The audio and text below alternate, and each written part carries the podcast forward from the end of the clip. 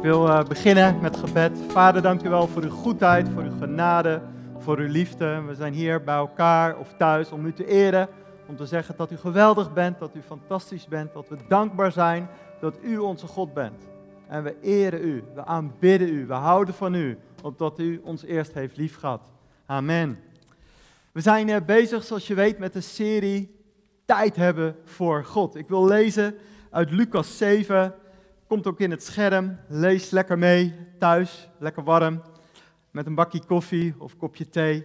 En lees met mij mee, Lucas 7. En daar staat: Een vrouw die in de stad bekend stond als zondares, had gehoord dat hij, de Heer Jezus, bij de Farizeeër thuis zou eten. En ze ging naar het huis met een albaste fles met geurige olie. En ze ging achter Jezus staan, aan het voeteneinde van het aanlichtbed en ze helde. En zijn voeten werden nat door haar tranen. En ze droogde ze met haar haar. En ze kuste ze en wreef ze in met de olie. En toen de fariseer, die hem had uitgenodigd, dit zag, zei hij bij zichzelf, als hij, Jezus, een profeet was, dan zou hij wel weten wie deze vrouw is die hem heeft aangeraakt, die hem aanraakt. Dan zou hij weten dat ze een zondares is. Een heel bijzonder verhaal. Deze vrouw stond in de stad, in het dorp, bekend als zondares, een prostituee. En ze gaat het huis binnen van een fariseer. Nou, fariseërs, dat weet je ongetwijfeld, waren best wel kritische mensen, legden de lat hoog. En zij, die bekend stond en berucht was, komt daar binnen. Met gevaar voor eigen leven gaat ze uit haar comfortzone, uit haar gemakzuchtzone. En ze gaat naar dat huis toe. Eigenlijk in de hol van de leeuw. En waarom gaat ze naar die plek toe? Wat drijft haar om haar angsten, haar schaamte opzij te zetten en naar dat huis te gaan? Wat is haar drive om over die drempel heen te gaan? Ze had één reden waarom ze eigenlijk het gevaar opzocht om naar Hol van de Leeuw te gaan. Ze ging naar Jezus toe. Ze wou bij hem zijn. Ze wou in contact treden met hem. En ze breekt door de muren heen en ze gaat bij hem zitten. En iedereen kijkt verbijsterd. Wie is zij? Ja, dat weten we, dat is die zondares, die, die aparte vrouw, waarover gepraat en geroddeld wordt. Maar wat doet ze hier? Wat, wie heeft haar uitgenodigd? En ze gaat bij Jezus en wat doet ze? Ze brengt eigenlijk een cadeau, ze brengt een geschenk. Want we, we zien dat ze zijn voeten begint te wassen, begint te kussen, begint in te smeren. En waarom doet ze dit? Waarom deze extreme uiting van liefde? Deze vrouw is ergens in haar leven in contact gekomen met Jezus en ze is diep aangeraakt door hem en ze heeft passie, ze heeft liefde en bewondering voor hem gekregen. We weten niet precies wat er is gebeurd. Is het een vrouw geweest die ooit door Jezus bevrijd was van demonen, van onreine geesten? Is zij een van die velen geweest die genezen is door Jezus' kracht? Heeft zij een keer een verhaal, een gelijkenis gehoord waardoor ze zo geraakt was dat ze dacht, ik wil bij Jezus zijn? We weten het niet misschien. Waarschijnlijk heeft ze ooit een boodschap gehoord van Jezus over vergeving, over liefde. En heeft dit haar geraakt. En ze stond dus bekend als zondares, prostituee. En waarschijnlijk was ze in haar leven heel slecht behandeld door mannen. En heel de stad praat over haar als slecht en onrein en kwaad. Maar ze had Jezus ontmoet. En bij Jezus was het totaal anders. Bij Jezus voelde ze zich geliefd, gewaardeerd, veilig en gekend. Jezus keek niet naar haar verleden, hij keek naar het hier en nu. Jezus keek niet naar het beroep met walging en minachting, nee, hij zag de persoon. Jezus plakte niet weer een nieuw etiketje op als rabbi. Hij zag een dochter van God die verdwaald was. Jezus zo al anders. Heel al die mannen in die stad, die keken vooral naar haar, naar haar lichaam. Ja? Hij kijkt naar haar karakter. Mannen keken misschien met lust naar haar. En Jezus kijkt vol liefde. Zo totaal anders. Zo anders. En die vrouw die had het gemerkt. Die had het geproefd. Ze was door getransformeerd en ze had zoiets. Ik wil iets geven aan deze Jezus. Wat andere mensen ook zeggen. Hoeveel het me het ook gaat kosten. Ik ga deze Jezus, deze rabbi, waar ik nog zoveel vragen van heb. Zoveel dingen die ik nog niet snap en begrijp. Maar ik ga naar hem toe. Waarom? Aan zijn voeten te zitten. Hem te kussen bij zijn voeten olie in te smeren en te huilen. En ze veegt uh, haar tranen van ontroering en dankbaarheid af met haar haar. Nou, vooral in die tijd was het haar van een vrouw was het pronkstuk. Het was een eerstuk. In Korinthe zegt Paulus dat ook. Hè? Het haar van een vrouw is een beeld van heerlijkheid, van glorie. Maar met haar eigen glorie legt ze af om hem te aanbidden. Met, met olie. En niet zomaar een, uh, goedkoop olietje, olietje. Nee, waarschijnlijk een halve liter met dure, kostbare olie. Ja? Had ze voor gespaard waarschijnlijk. Sommigen zeggen het is misschien wel een jaarsalaris. En ze giet dat uit over hem, over zijn voeten en ze kust hem. Een beeld van liefde. En het hele huis wordt doortrokken van die geur, van die parfum. De hele sfeer is anders door die ene vrouw die is gekomen om te aanbidden. En sommigen zeggen, theologen, van ja, dat geld wat ze heeft moeten betalen voor die olie, dat heeft ze verdiend eigenlijk door dat vreemde beroep wat ze had. Ja? En toch ontvangt Jezus het als een geschenk. En de, de, een van die fariseërs, de gastheer, die zegt, Jezus kan nooit een echte profeet zijn, want hij laat het zomaar gebeuren dat die vrouw hem eer komt te bewijzen. Als hij wist dat deze vrouw een zonderes was, dan, uh, dan wist hij, stoppen ermee. En Jezus ziet dat, hij merkt dat, die onderscheidt dat en die stelt de vraag. En die zegt, stel je voor, even in mijn woorden. Je bent iemand en je hebt geld uitgeleend. Aan de ene 50 euro en bij de ander 500. Ja? En op een gegeven moment zeg je tegen alle twee, joh, die 50 euro, laat maar zitten, laat maar hangen. En ook tegen die 500, joh, doe niet zo moeilijk, die 500, weg ermee. Hoef je niet terug te betalen, geen stappenplan, geen schuldmaatje. Het is goed. Wie zou het meest dankbaar zijn? Die van 50 of 500? Geef het antwoord maar. Nou, de kinderen, tieners, die weten het. Ja, die van 500 natuurlijk. Degene die het meest is kwijtgescholden van de schuld, ja, die is meest dankbaar. En zegt Jezus, deze vrouw, deze vrouw is zoveel kwijtgescholden en zij weet dat. En daarom is haar liefde voor mij zo groot. Dat ze komt om mij te eren en te aanbidden. En weet je, eigenlijk heb ik dit verhaal altijd een beetje, een beetje gemeen gevonden. Laat me dat uitleggen, want ik dacht altijd, ja, ik wil in mijn leven heel veel van de Heer Jezus houden. Met mijn hele hart, met mijn hele zijn, met al mijn kracht. Maar ja, ik, uh, ja, ik ben geen moordenaar of zo. Mijn, natuurlijk, uh, mijn zonden, die zijn er, maar het is ook weer niet zo'n enorme bak. En ik wil wel enorm veel van God houden. Hoe, hoe werkt dat? Dat ik eigenlijk wel een beetje jaloers was van ja, hoe crimineler en zondiger verleden, hoe meer gepassioneerd je bent over Jezus. Maar eigenlijk werkt dat natuurlijk niet zo. Het gaat om een diep besef, een diep bewustzijn. Je kan netjes christelijk opgevoed zijn en, en toch niet zo in zonde zijn uh, uh, beland. En toch heel veel van Jezus houden. Waarom? Omdat je hebt geleerd van wat Hij heeft gedaan. Hoe diep het offer van het kruis is en hoe transformerend de genade is. En dat heeft je vrijgemaakt. En daardoor kan je heel veel van God houden. Dat is fantastisch. Ik wil kijken naar de volgende tekst, iets verderop. En dan zegt Jezus tegen die, die gastheer het volgende. Deze vrouw heeft natuurlijk veel van, van, van Jezus gehouden omdat er veel vergeven is. En dan zegt hij, jij hebt me niet begroet met de kus. Maar zij heeft sinds ik hier binnenkwam onophoudelijk mijn voeten gekust. Jij hebt mijn hoofd niet met olie ingevreven, maar zij heeft met geurige olie mijn voeten ingevreven. En daarom zeg ik je, haar zonden zijn haar vergeven, al waren het er vele, want zij heeft veel liefde betoond. Maar wie weinig wordt vergeven, betoont ook weinig liefde. En toen zei hij tegen haar, uw zonden zijn je vergeven. Nou, bij de Joodse cultuur was het zo, gastheer, was belangrijk dat je bij de, uh, bij de deur iemand kuste, ontmoette, omhelste en ook zijn voeten uh, inzalfde met een stukje parfum. Ja, zoals je bij de Chinees, als je dan weggaat, krijg je een pepermuntje of een snoepje of een lolly mee. In de Joodse cultuur aan het begin kreeg je een parfum. Maar deze man deed het alleen bij hele belangrijke figuren. En Jezus eigenlijk beledigd. Eigenlijk beledigd, want Jezus kreeg helemaal niks. Je hebt me niet gekust, je hebt me niet welkom geheten, je hebt niks gedaan. Maar deze vrouw, deze vrouw heeft mij geëerd. Wat een bijzonder verhaal. Deze vrouw, ze had tijd en energie en moeite genomen om Jezus te eren. We gaan naar het volgende verhaal.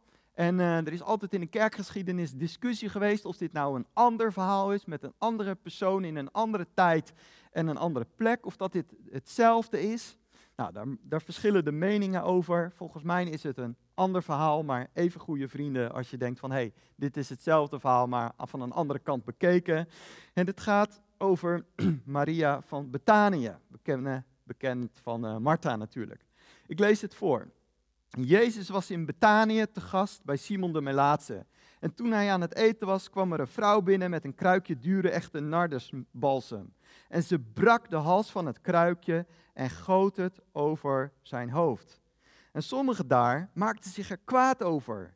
Waar is die verkwisting goed voor? En ze zeiden tegen elkaar, die dure balsem had voor meer dan 300 zilverstukken verkocht kunnen worden. Het geld had aan de armen gegeven kunnen worden. En ze overladen haar met verwijten. En Jezus zei, laat haar met rust. Waarom maakt u het haar zo moeilijk? Want het is goed. Het is goed wat zij voor mij heeft gedaan. En ik verzeker u, overal in de wereld waar het evangelie bekendgemaakt wordt, zal ook verteld worden wat deze vrouw heeft gedaan.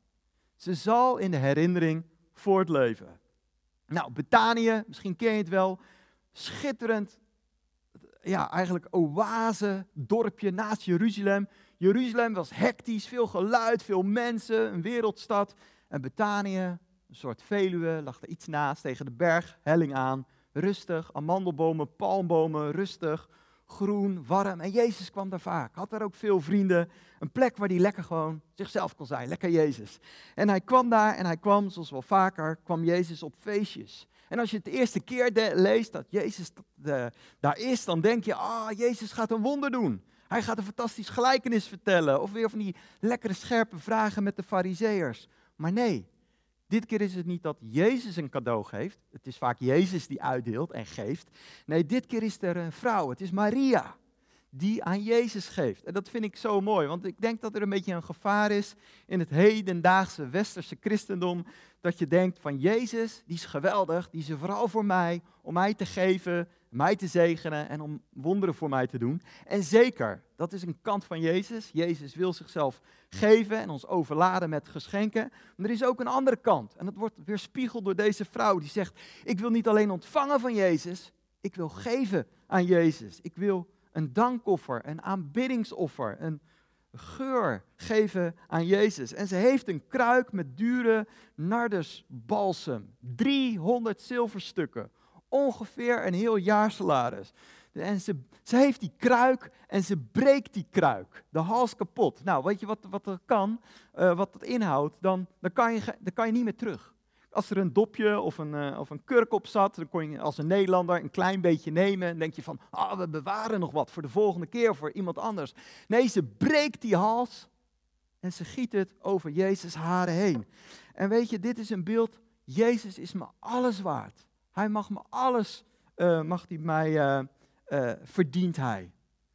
En Maria heeft zo'n hart waar we jaloers op kunnen zijn van, van ik hou zoveel van Jezus, het mag me wat kosten. Het mag me mijn tijd, mijn geld, mijn energie kosten. Het is een hart van dankbaarheid. Werkelijke dankbaarheid. En ik denk, Maria, die heeft een keuze moeten maken toen ze dat deed. Om die kruik over Jezus uit te gieten. Want als ze ja zei tegen dat, moest ze nee zeggen tegen, dat, tegen andere dingen. Ze had van, in onze tijd, ze had van dat geld een nieuwe jurk kunnen kopen. Of een nieuwe telefoon. Maar nee, het geld ging in een geschenk aan Jezus. Ze had in die avond kunnen chillen met vrienden of vriendinnen. Ze had lekker op de bank kunnen zitten met Martha en Lazarus voor de buis. Maar ze deed het niet. Ze zette tijd apart. Waarom? Ik wil Jezus iets geven omdat hij het waard is, omdat hij zo mooi is. Wat fantastisch. Zo geeft ze tijd. Ze geeft geld. Ze geeft haar comfort op om dit te doen. En weet je wat zo mooi is?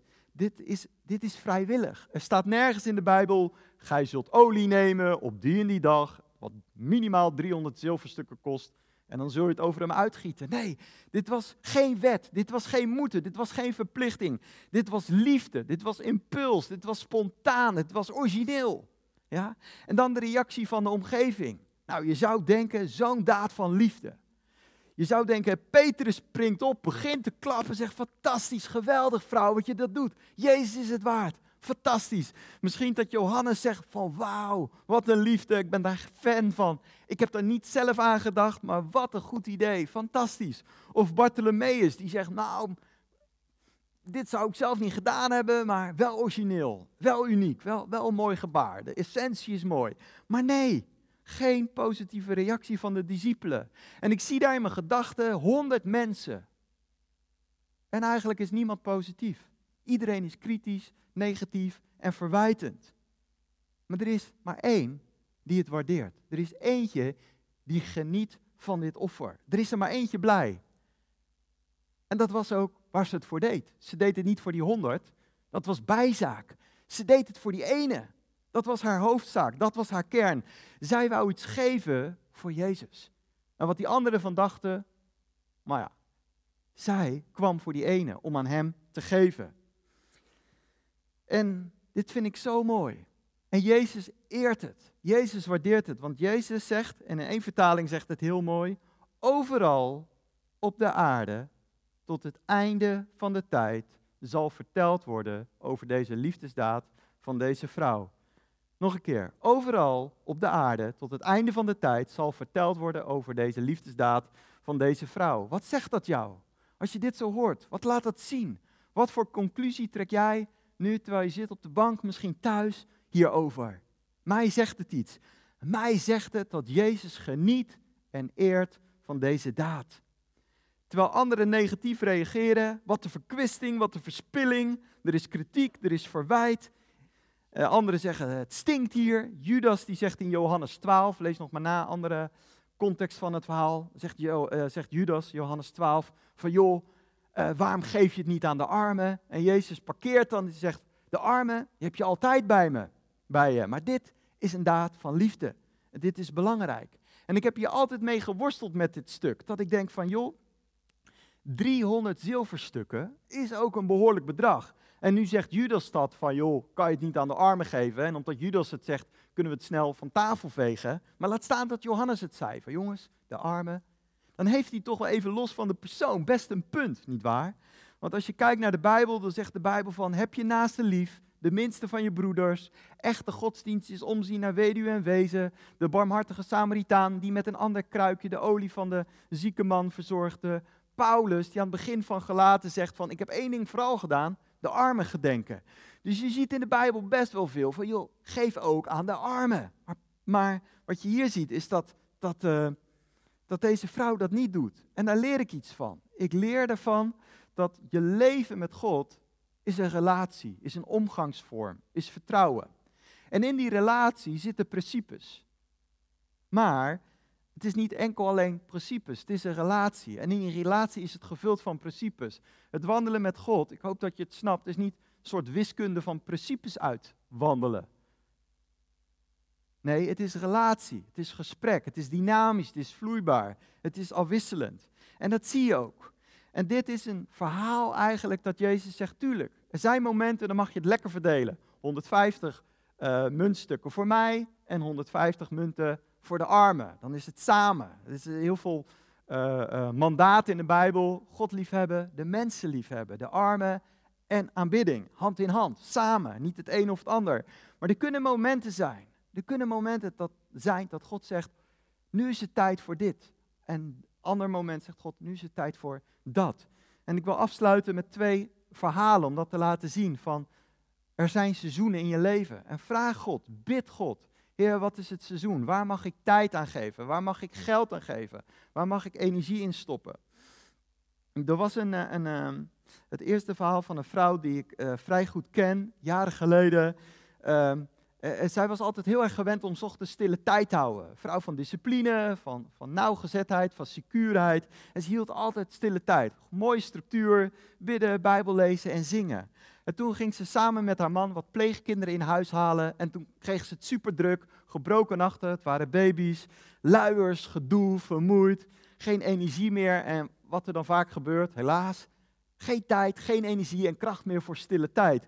Maar ze voelde zich daar heel slecht over. Want ze had zoiets, ja, ik heb het gepredikt, ik heb het anderen geleerd, nu doe ik het zelf niet meer. Misschien ook wat aanklachten in haar denken van, joh, Wat ben je er nou voor een? Je zegt tegen iedereen, het is zo belangrijk om je dag te beginnen met God. Dat is je kwaliteitinjectie voor het begin van de dag. En nu doe je het zelf niet meer. En ze voelden zich aangeklaagd. Maar ja, tegelijk wisten ze, ik zit in een tropenseizoen. Het is heftig. Maar ze misten die tijd van ontmoeting. Ze misten die tijd van contact met God.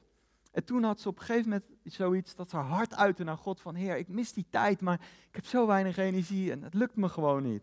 En toen hoorden ze de zachte stem van God.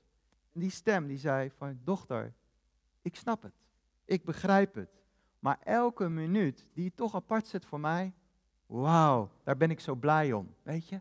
Soms heb je druk en is het lastig om tijd apart te zetten. Maar die paar minuutjes die je apart zet om de Bijbel te lezen, om te bidden, om te zingen, God geniet ervan. God is er blij mee. Als je een, een, een pittig seizoen in je leven hebt. Laatste verhaal, dat was van een, eh, een man die ik heb uh, leren kennen op een bijbelschool. En die vertelde dit verhaal van een van zijn beste vrienden uit Afrika. Een waar gebeurd, indrukwekkend verhaal. Het, gaat over een Afrikaanse evangelist. Een hele drukke man, super druk, heel veel campagnes, straatevangelisatie, conferenties. En op een, uh, op een dag logeerde hij in een hotel voor een nieuwe conferentie in een Afrikaanse stad. Maar midden in de nacht uh, vatte dat hotel waar hij logeerde brand. De boel vloog in de fik. En hij werd wakker en rook en mensen en hysterie. En die man had zoiets, ik ga niet naar buiten rennen om mezelf veilig te, te, te stellen. Want hij had zoiets van, ik weet wie Jezus is. Ik ben gered. Als ik overlijd in deze vuurvlam, ik weet waar ik terecht kom. Maar echt evangelist, vol passie. In dit hotel zijn nog heel veel mensen die Jezus nog niet kennen. En straks, straks gaan ze dood, zonder dat ze over Jezus hebben gehoord. En met gevaar voor eigen leven, waar gebeurt, haalde die de ene na de andere, kinderen, vrouwen en mannen, uit dat brandende gebouw. De een na de ander. Uiteindelijk was hij zelf enorm verbrand. En was hij enorm uh, zijn lichaam afgetakeld. En moest hij in het ziekenhuis komen. En uh, nou, langzaam begon hij weer op te knappen. En toen uh, had hij zoiets, heer, ik lig al een paar weken in het ziekenhuis. Ik heb iedereen in het ziekenhuis over, over u verteld. De artsen, de verpleegkundigen, andere zieken. Heel, heel het ziekenhuis weet nu over u, Jezus. Ik wil, kunt u me niet een wonder doen? Kunt u me niet beter maken? Even mijn huid even snel herstellen, zodat ik weer over u kan vertellen. De gospel, het moet eruit. Maar goed, God deed het niet. En God zei, ik wil je wat leren. En hij baalde ervan, want is het, ik wil u dienen, ik wil u dienen. En God zei, ik wil dat je leert om te genieten van mij. En je kunt mij nog dienen. Hoe kan ik u dienen, Heer? Want ik kan u niet, over, niet meer vertellen over u. En toen zei Jezus tegen hem, je kan mij dienen door mij te aanbidden. En in zijn bedje, terwijl hij nog slap voelde, begon hij te leren om God te loven, te prijzen, tot hem te zingen. Het was eigenlijk helemaal niet zijn type die dat deed, hij was meer een evangelist. Maar urenlang in zijn ziekenhuisbed tot God zingen, hem aanbidden, dankwoorden. En hij zei, toen veranderde ik van werker naar worshipper. En hij leerde om echt in contact te, komen met God. Uiteindelijk, na meer dan een jaar, was hij hersteld en mocht hij het zendingsveld weer in. En wat gebeurde er? Dat kan je waarschijnlijk al raden. Hij zag meer wonderen en tekenen en meer mensen tot geloof komen dan ooit tevoren. Want die dagen in Gods tegenwoordigheid om te zingen, te aanbidden, Bijbel te lezen, had geleid tot een diepe intimiteit met God, diepe wortels. En daardoor kwam er meer autoriteit. Intimiteit leidt tot autoriteit vaak, ja. En vanuit die diepe wortels kwamen er grotere vruchten. En hij moest leren om niet altijd te werken voor God, maar een seizoen te hebben om te omarmen, om intiem te zijn met God. Wat uiteindelijk weer leidde tot vrucht. Heel praktisch. Wat wil God vandaag tegen jou zeggen? Hoe kan jij tijd nemen voor God? Ik kan dat niet voor je beslissen, kan je adviseren, kan je raad geven, kan je, kan je dingetjes uh, aanreiken. Maar ga in gesprek met God. Heer, welke avond, of welke ochtend, of hoe, welke tijd mag ik apart zetten? God wil, God geniet als jij tijd apart zet voor Hem, om Hem te aanbidden, om van Hem te horen, om Zijn woord te bestuderen. En ik wil je daarmee echt zegenen. Neem tijd voor God, want God geniet ervan. God waardeert het en je wordt er zelf door opgebouwd. Je wordt er zelf door versterkt. Het verrijkt je leven. Yes. Eh, en ik heb nu wat tijd met jou op de bank, Ja. zodat we het hier nog wat verder over kunnen hebben. Ehm, ja, wat ik, wat ik hier uithaal, waar ik wel echt heel benieuwd naar ben. ehm, je zet me heel erg aan het denken eigenlijk over. ehm, wat, wat, wat is nou het moment waarop ik Jezus inderdaad ontmoet, wanneer ik in Gods tegenwoordigheid ben? En wat is dan het cadeau dat ik voor hem meeneem? Ehm, en ik denk dat jij daar vast inspiratie voor hebt. Dus als je zou moeten zeggen wat de olie in jouw leven is die jij meeneemt naar de voet van Jezus, wat is dat dan? Oei, dat is een, eh, een, eh, mooie vraag. nou, ik denk verschillende dingen. Ik denk als je een, een keus maakt, dus laat staan dat je tijd neemt voor God, en je hebt zoiets, eh, je bent aan het bidden en je maakt een keus bijvoorbeeld om iemand te vergeven, of gastvrijer te zijn, of te dienen, een keus dichter bij het hart van God, dat is al een enorm, of eh, een, een, een reukwerk. Mhm. Dus, dus dat als eerste. Als je denkt van, oh, ik wil meer tijd aan mijn kinderen geven, ik wil liever zijn tegen de buren, ik wil trouwer zijn op mijn werk. Dat soort keuzes die, die, die, die, van heiligheid, van puurheid, dat is al aanbidding. En ik merk voor mij wordt dat vaak geboren, die keus en die kracht en die genade in intimiteit. Maar inderdaad, een hart, het gaat niet om je zangkwaliteiten gelukkig, maar het gaat om een hart wat uitzingt tot hem. En, en, en dat raakt hem. Wat cool. Nice. Ik denk ondertussen, ehm, als er mensen zijn thuis die denken. Ik ben ook benieuwd of het zet mij ook aan het denken. Ik heb bepaalde vragen. Eh, deels in de chat. Misschien heb je dat al wel gedaan terwijl ik kort aan het spreken was. Ehm, dan wil ik hem ook graag jullie vragen stellen. Ehm, waar ik ook nog benieuwd naar ben. Hè. eh, ik vond het heel interessant. Die zei: eh, Jezus gaat vaak naar Betanië, wat echt een soort oase is. Ja. Denk je dat het nodig is om voor onszelf ook zo'n oase te vinden waar we Jezus ontmoeten? Of kan dat juist ook in de chaos van zo'n Jeruzalem in je leven? Nou, ja, ja, ja en nee. ik ken iemand, die, die vrouw is echt super druk, maar ze zegt van ja, eh, ze doet ook fantastische dingen voor God. Ze zegt maar, in de drukte ontmoet ik heel vaak God. Juist in de drukte eh, ervaar ik intimiteit. Maar dat geldt niet voor ons allemaal. Ik hou zelf van de natuur, om te wandelen, om te hardlopen. Dat is mijn Betanië, om, om de hei op te gaan, eh, om daar te horen, om daar te bidden. Maar je ziet ook dat Jezus vaak de eenzame plek opzocht, hè, wat al eerder is genoemd, om te horen, om te luisteren, om tot rust te komen. Dus ik denk ehm, dat een Betanië in je leven heel mooi is. Ik vind het ook heel mooi wat in het Oude Testament staat. Dan had je de, de, eh, een plek van ontmoeting. Dan had je aan de ene kant het kamp en daar werd gegeten, er werd gedronken, er hadden mensen gesprek en discussie. Maar buiten het gewoel van alle dag was daar een plek van ontmoeting waar Mozes en ook anderen tijd konden hebben met God. En ik denk dat is mooi dat je in je leven, hè, dat kan een, eh, kan een zolderkamer zijn, kan een kantoorkamer zijn, een plek hebt waar je kan horen en waar je ontmoetingstijd kan hebben met God. Ja, dat klinkt echt als een hele chille plek om te Ja. zijn. Maar je begon je preek ook met eh, die vrouw die Jezus voeten kwam salven. Die kwam ook heel erg uit haar comfortzone. Ja, Hoe, hoe matcht dat met elkaar voor jou? Tegelijk uit je comfortzone stappen om Jezus iets te geven en ook zo'n oase Ja. hebben waar Ja, je ja, ja, dat is mooi. dat is een mooie vraag. Kijk, ik, ik denk, ehm, zo'n ontmoetingsplek, om daar te komen moet je iets anders loslaten. En misschien is dat je bezorgdheid om je kinderen. Eh, de drukte van je werk, alle dingen rond je opleiding. Of de aantrekkingskracht, waar vorige week al heel mooi over gezegd werd, van Netflix, van sociale media. Of die preek van Tom van, van een half jaar geleden. Dus dat is de drukte en het gevoel van alle dag. En daar moet je nee tegen zeggen. En dat is misschien heel erg een offer en pijn om uiteindelijk ergens anders eh, op aan te haken. Oh ja, dus het, het is daarin heel erg misschien...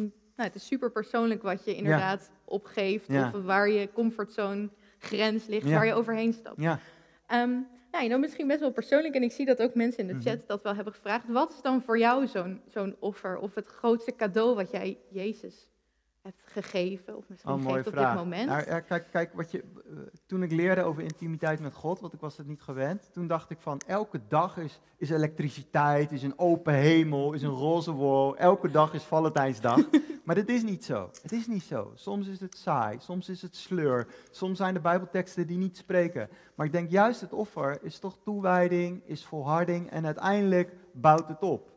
Uh, uh, doe me vaak denken, vroeger deed ik wel eens hardloopwedstrijden toen ze nog werden georganiseerd. Mhm. En dan, dan kwam ik binnen in bijvoorbeeld een, ik had nog nooit zo snel gelopen en dacht, hoe komt dit? En dan keek ik terug en dan waren het eigenlijk twee dingen. Het waren de, de leuke hardloopmomentjes met de zon, met vrienden, met Gert Alfons en, en Marcel, was gezellig. Maar het waren ook die uren door de regen en door de kou die ervoor gezorgd hebben dat ik uiteindelijk een, een supertijd, voor mij doen dan, liep. Dus dat is het ook met intimiteit. Het, af en toe zijn het fantastische momenten, heerlijk, verfrissing, warme douche, nieuwe energie, openbaring, genieten. Maar soms is het gewoon ook, ja, boring. Maar die dagen mogen er zijn en die heb je nodig. Net als die koude hardloopmomenten in de regen, die heb je nodig om uiteindelijk ergens te komen waar het waar het top is. En wat is dan je houvast in zulke dagen, hè? als je wind tegen hebt en regen en hagel in je gezicht en uitgeleid over gladde ijs? Ja, ja heel goed. Ja, ja. Je hebt me gezien. nee, uh, het hangt ook van je verwachting af. Als je, een, als je negatief gaat praten, dat je denkt van, joh, ik doe zo mijn best met stille tijd en uh, ik doe het verkeerd, ik doe het fout, het ligt aan mij, ja, dat demotiveert. Maar als je, dat je toch zoiets hebt van, oké, ik heb tijd genomen met God, ik heb, me, ja, ik heb gedaan wat goed is om te doen, en het hoort erbij, het is onderdeel van, het is de weg daarna. En dat je kan vertrouwen, en hoe ouder je wordt, hoe makkelijker. ik, oh ja, dit ken ik. Maar er komt een tijd dat God weer duidelijk spreekt, dat er nieuwe openbaring komt, frisse energie, bemoediging. En dat je, dat, ja, dat je weet dat het gaat komen. En toch niet aan jezelf twijfelen, want vaak denken mensen, ja, waarom zou ik voor de duizendste keer die toewijding maken? Komt er weer een preek van, uh, wijd je toe aan God en dan ga ik het weer doen en dan hou ik het vier dagen vol en dan... Ja, wat als je een dagje even skipt en het niet lukt? Pak het daarna weer op. Geef niet op, wees trouw. Ja, en waar, waar ik dan aan moet denken, hè, we hadden het, ik had natuurlijk net met Dana ook erover. Mm. Het is super belangrijk om elkaar ook te blijven bemoedigen, om tieners te blijven bemoedigen, maar ook, denk ik, elkaar. Ja. Ehm, hoe kun je nou mensen betrekken in zo'n proces? Als je zegt, joh, ik wil meer aan de voet van Jezus zijn, ik wil investeren. Uh, ook als het uh, hagelt en stormt en weet ik het. Hoe, hoe neem je mensen daarin mee? Heb je daar een soort handige tips voor? Die ik morgen gelijk kan toepassen? Ja, ik, ik denk het is vooral zelf uitzoeken. Ik, ik, uh, uh, ik weet van iemand die, die, die steekt het letterlijk kaarsjes aan en die heeft letterlijk een, een uh, soort gebedsjaal die hij aandoet, zodat hij echt weet van oké, okay, mijn werkjas leg ik neer, ik trek nu een, een, een, mijn gebedsjas als het ware aan, zodat het verschil in je denken is. Nou, dat is niet mijn manier, maar het is dus heel erg ontdekken, wat is jouw manier? Dat kan in de natuur zijn, het kan stil zijn in een gebedshuis, waar lekker aanbidding is, waar je lekker kan gaan zitten. Het is uh, zelf muziek maken, het is aanbidding aanzetten. Uh, uh, ja, dus het is je eigen manier ontdekken. Maar we hebben natuurlijk ook mentoren in de kerk, hartstikke leuke groep. Geleid door Wim en Gabrielle. En, en, een hele grote groep die je daar ook één, twee gesprekken misschien kan helpen, kan je aanvragen. Van joh, hoe, ik, ik, wil het heel graag, ik vind het lastig. Misschien ging het vroeger beter, nu niet meer. Om je te helpen, te bemoedigen. Uh, dus dat zou ik iedereen adviseren, ja. Tof. Dat klinkt als een, uh, we gaan gewoon op avontuur deze week. Ja. En ontdekken waar onze comfortzone ja. eindigt en hoe we dichter bij Jezus kunnen zijn. Amen. Amen.